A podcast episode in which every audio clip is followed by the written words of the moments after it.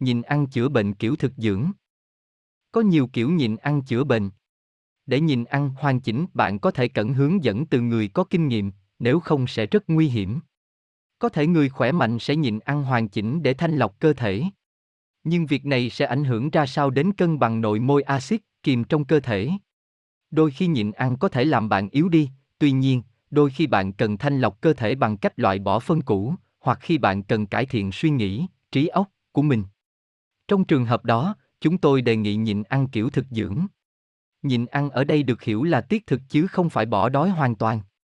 Nếu ai muốn chữa bệnh, điều đầu tiên phải hỏi không phải tôi cần ăn gì, mà là tôi cần bỏ gì.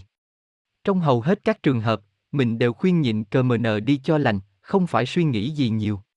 Đôi khi nơi nguy hiểm nhất lại là nơi an toàn nhất về. Nhìn ăn kiểu gạo lứt muối mè, brown rice BALLF Faxer.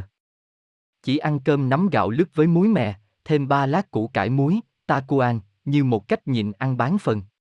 Cách này hữu ích với tình trạng suy giảm, rối loạn hệ thống thần kinh. Ăn hai lần một ngày với lượng tổng cộng 1, 1, 5 cúp cơm chín mỗi ngày. Kéo dài lên tới 2 tuần nếu tình trạng cho phép. Nhịn ăn kiểu thực dưỡng. Nhịn kiểu này hữu ích để thanh lọc cơ thể, cải thiện trí óc và dọn dẹp những bệnh lý về da. Dùng dạng loãng kem gạo lứt, cháo gạo lứt, kem kiều mạch hoặc kem, lớp ván, từ ngũ cốc khác. Chỉ ăn 2, 3 chén, ngày, nhai kỹ và vẫn hoạt động thể chất bình thường. Thử nhìn 7 ngày nếu có thể. Cơ thể vẫn sản sinh hemolon, nhìn ăn hoàn toàn thì không, nên ít mệt hơn. Phân cũ sẽ bị loại bỏ.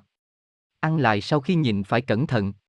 Đường ruột sẽ trở nên giống như của em bé, và nên ăn dạng mềm như thức ăn em bé là tốt nhất. Một số người quá đói sau khi nhịn nên ăn ngay thức ăn dạng cứng, điều này có thể xé rách ruột. Ăn từ từ thức ăn đặc hơn sau đó, kem gạo lứt. Nếu thấy nhịn ăn 7 ngày theo cách trên không ổn với mình, bạn có thể nhịn ăn ngắn ngày, khoảng một lần một tháng.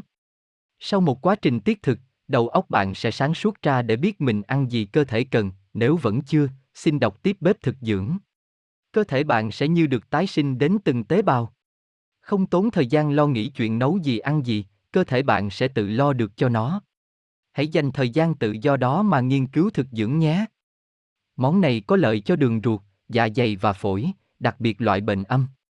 Nó cũng được dùng cho bệnh ung thư, nhiễm trùng, bệnh thận hoặc bệnh tình dục. Một phần hai, một cúp trà già ban cha hoặc nước. Một phần hai cúp cơm lứt. Hai, ba miếng siêu kombu, rong biển phổ tai cắt nhỏ ninh tương tamari 3 giờ, hoặc một miếng mơ muối hai miếng trong biển nori nướng, miếng 5x5 cm. Rửa sạch tay. Nhúng tay với trà.